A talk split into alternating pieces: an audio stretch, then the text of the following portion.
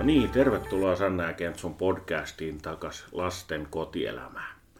Tänään ja tässä jaksossa puhutaan hatkoista ja kaikkea mitä siihen liittyy meidän ja kollegojemme kokemusten perusteella. Eli tämä ei perustu sitten julkisiin aiheisiin, vaan tämä on ihan kokemus puhuu nyt. Eli tästä lähdetään ja tervetuloa mukaan. Eli kun lapsi hatkaa, mitä tapahtuu? Ja millä tavalla se lähtee käyntiin. Eli tästä Sanna nyt antaa meille vähän esimerkkejä. Eli nyt ollaan laitoksessa ja lapsia ei näy missään. Minne on meidän pikku Pirpana kadonnut?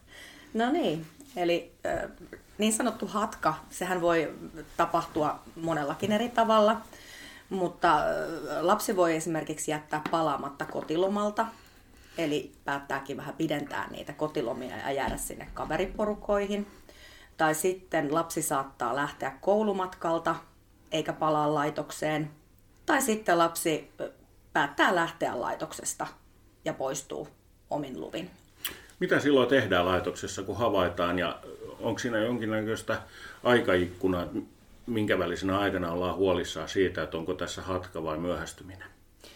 Tähän riippuu hirvittävän paljon lapsesta ja mitä me tiedetään lapsen historiasta – ja niistä hatkakokemuksista, mitä on. Mutta kun se olisikin näin yksinkertaista, että sitten tämähän vaikeutuu hyvin paljon sen mukaan, että millä alueella tämä lapsi liikkuu, koska nykyään nämä lapset liikkuu hyvin laajasti ympäri maata tämän sosiaalisen median mukaan tulon myötä. Ja käytännössähän etsintä aloitetaan välittömästi mutta ongelmia aiheuttaa luonnollisesti se, että me ei tiedetä, missä tämä lapsi on. Et siinä tapauksessa meidän ainoa mahdollisuus on se, että tietysti sosiaalityöntekijä informoidaan välittömästi ja sen jälkeen lasta ruvetaan kontaktoimaan puhelimitse. Eli lasta yritetään saada puhelimen päähän, jotta saataisiin lapsi palaamaan laitokseen, tarjotaan kyytiä, että tullaan hakemaan ihan mistä tahansa – tai sitten jos ei hän vastaa puheluihin, niin sitten laitetaan viestejä ja pyydetään palaamaan laitokseen.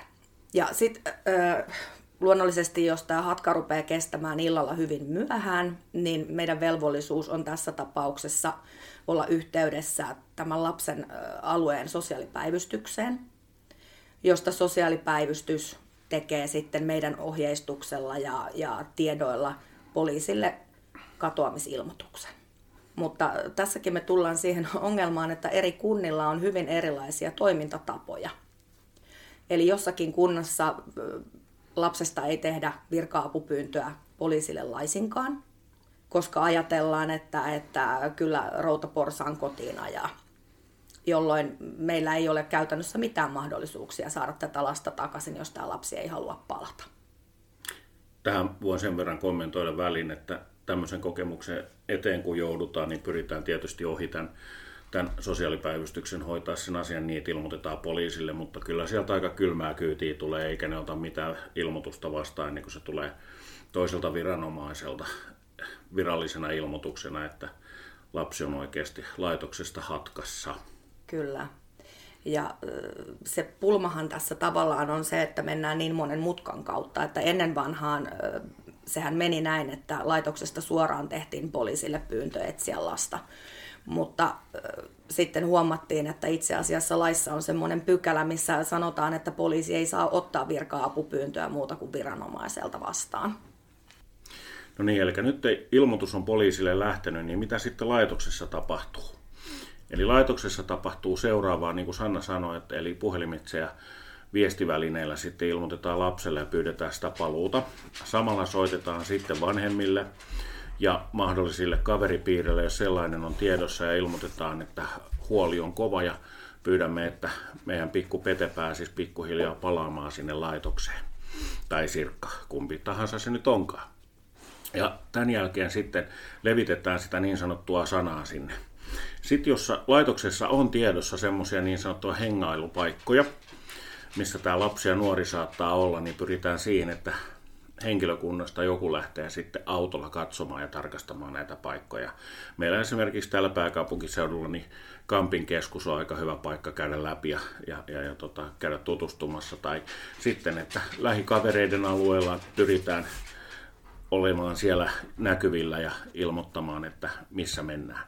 Ja samalla kerätään sitä informaatiota keskitetysti sinne laitoksen sisälle, että ketä on haastateltu, mitä on sanottu, missä on annettu vihje, että missä voisi olla, onko käyty tarkastamassa, onko soitettu, onko jätetty yhteydenottopyyntöjä ja sitten ilmoitetaan siitä kaikki eteenpäin. Näistä kaikista ilmoituksista kun etsitään, niin aina täytyy muistaa laittaa pieni koonti sosiaalityöntekijälle, että he ovat koko ajan kanssa kärryillä, että missä mennään. Et missään tapauksessa ei saa unohtaa sitä, että meillä on se laitoksessa ilmoitusvelvollisuus viranomaisille. Se on äärimmäisen tärkeää.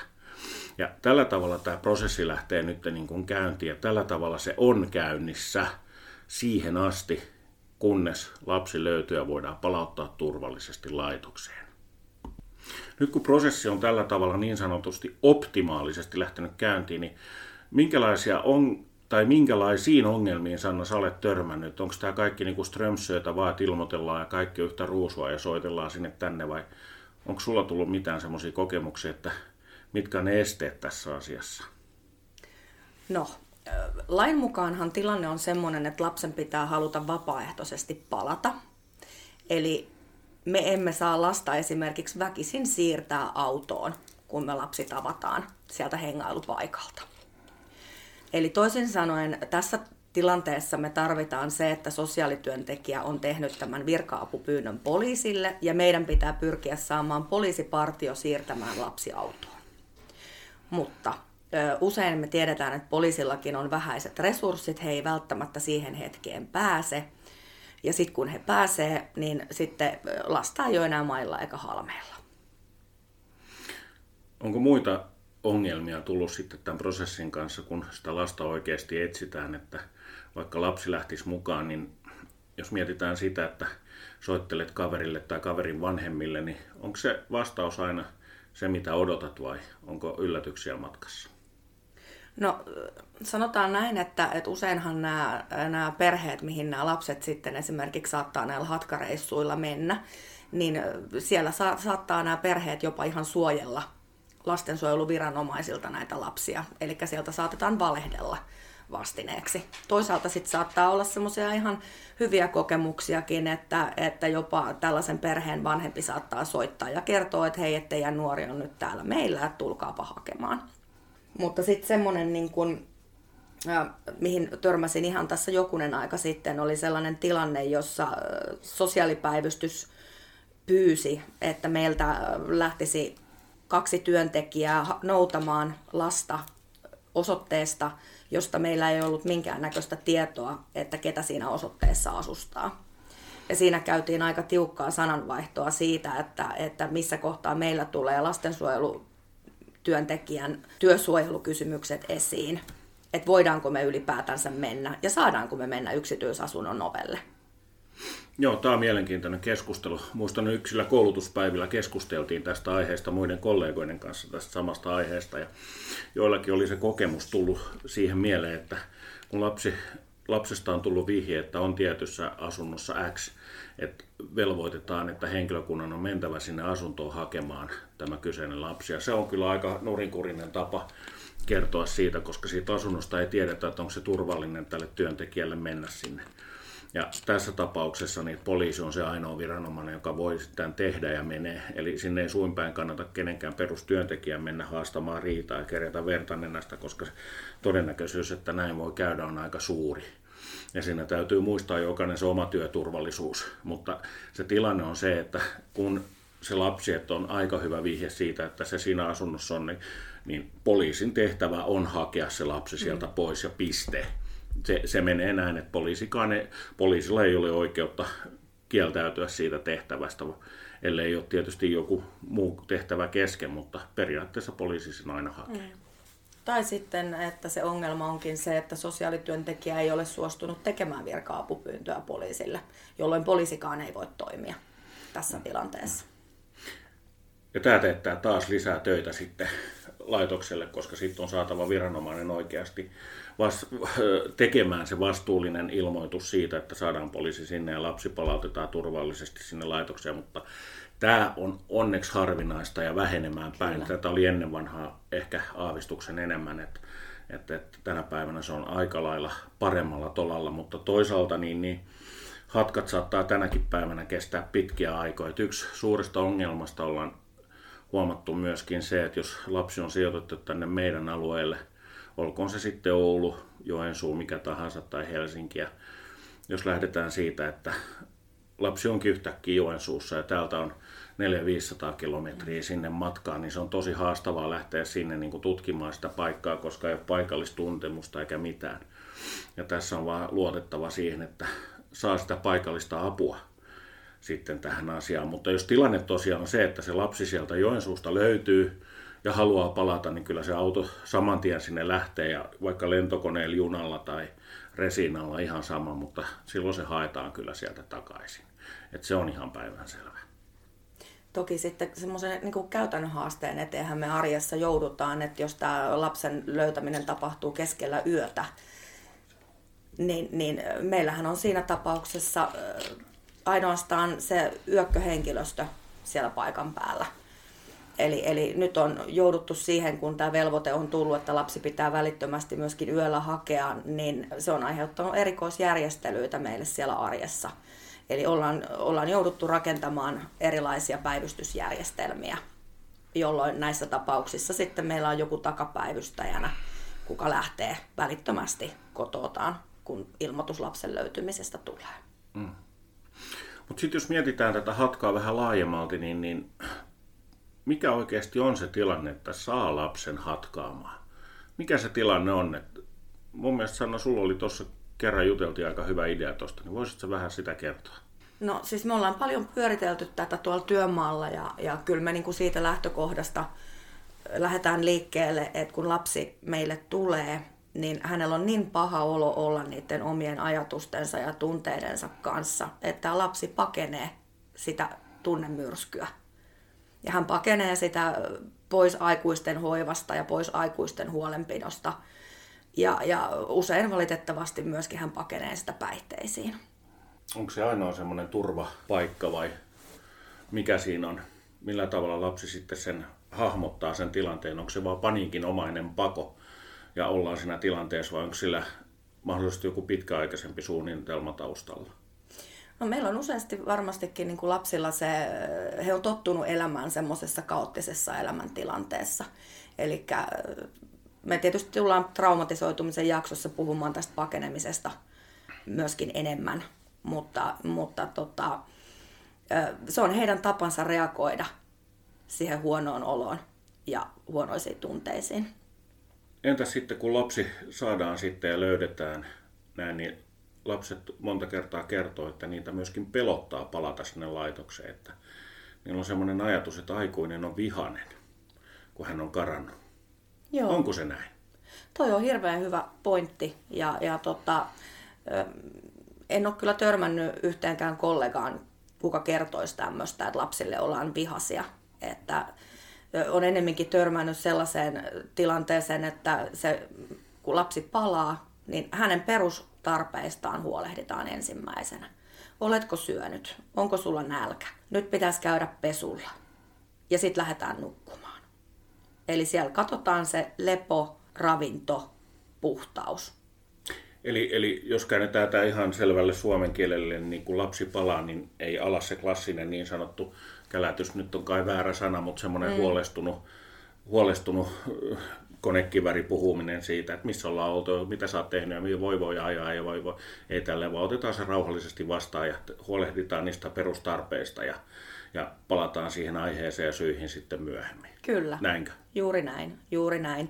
Ja sittenhän meillä niin kuin lasten keskuudessa paljon niin kuin puhutaan sitä, että, että sitten kirjoitetaan heti liikkumisvapauden rajoittamispäätöstä, jos on ollut hatkareissulla, niin ei sekään välttämättä pidä paikkansa. Eli, eli liikkumisvapauden rajoituspäätöstähän käytetään ainoastaan, jos on semmoinen hatkojen kierre, mikä täytyy saada poikki. Mutta yksittäisistä hatkoista ei tänä päivänä kirjoiteta enää liikkumisvapauden rajoituspäätöstä. Onko siihen edes tarvetta? Niin. Että välttämättä ei ole. Mm. Eli ainakin niin kuin minun kollegoiden keskuudessa ollaan keskusteltu sitä, että, että et, et välttämättä ei ole muuta kuin sellaisessa tapauksessa, että me nähdään, että lapsi on ihan selkeästi niin pahassa kierteessä, että hän ei itse pysty sitä enää katkaisemaan. Tämä oli hyvä kommentti. Toinen asia, mikä tuli tässä hatkossa mieleen just tästä pahoinvointisuudesta ja näin, niin, niin ää, aika usein myöskin siihen hatkaan liittyy se itsetuhoisia ajatuksia. Mm. Ja me ainakin ollaan koettu varmaan niin kuin teki, että jos on kysymys itsetuhoisuudesta, niin ei hirveästi tarvitse niitä virallisia teitä odottaa, vaan meillä ainakin poliisi on toiminut hyvin reippaasti silloin, kun on pystytty näyttää, että on mahdollinen itsetuhoinen nuori liikenteessä, niin ainakin me ollaan saatu hirveästi apua. Eikö teilläkin ole aika samantapaisia kokemuksia? Joo, paitsi itsetuhoisuudessa, niin sitten myöskin, jos lapsella on olemassa joku sellainen perussairaus, mikä vaatii mm. säännöllisen lääkityksen. Kyllä. Ja, ja tiedetään, että lapsi on hengenvaarassa, jos hän ei hatkareissullaan näitä lääkkeitä ota, mikä Joo. usein onkin tilanne. Ja, ja mikä itse asiassa pahentaa tilannetta, koska sitten meillä on useasti lapsia, kenellä on aika vahvatkin psyykelääkitykset. Ja jos he on kaksikin viikkoa hatkareissulla, niin heihän se mielenvointi heikkenee aika paljon sen parin viikon hatkan aikana. Kyllä. Eli tässä tuli nyt semmoinen pieni tietopaketti tästä perushatkaamisesta, jos nyt perus on aika hölmö sana, mutta kuitenkin ihan käyttökelpoinen nyt tähän tilanteeseen. On, mutta pitäisikö meidän sanoa myöskin tähän tai kertoa joku positiivinen asia? No se oli mun seuraava kysymys sulle, että, että nyt otetaan esille nämä positiiviset kokemukset, mitä tämän kaiken ruljanssin jälkeen on tullut. Eli sulla oli hyvä esimerkki, niin annahan mennä. Eli just tuossa tänä aamuna puhuttiin kollegoiden kanssa ja muisteltiin tämmöistä vanhaa keissiä, missä oli, oli tota, todella vakava hatkakierre eräällä nuorella. Ja hän oli semmoisen puoli vuotta, tuli ja meni miten sattuu ja, ja oltiin tosi huolissaan hänen tilanteestaan. Ja nyt kun me mietitään jälkikäteen ja katsotaan taaksepäin, niin me oikein jätin miettimään, että okei, että mikä se oli se käänteen tekevä asia, mikä, mikä sai tämän tilanteen kääntymään parempaan suuntaan. Ja mikään ei ole palkitsevampaa itse asiassa kuin tällaisten nuorten kohdalla, niin huomata, että semmoiset pari viikon hatkat, ne lyhenee, ne ei ole enää kuin vaikka viikonlopun mittaisia. Ja sitten yön ylimittaisia. Ja sitten voikin olla, että se on enää semmoista, että se nuori ei tukkaa kotiin tuloaikaa, vaan vaikka kaksi tuntia sen jälkeen, kun piti tulla kotiin.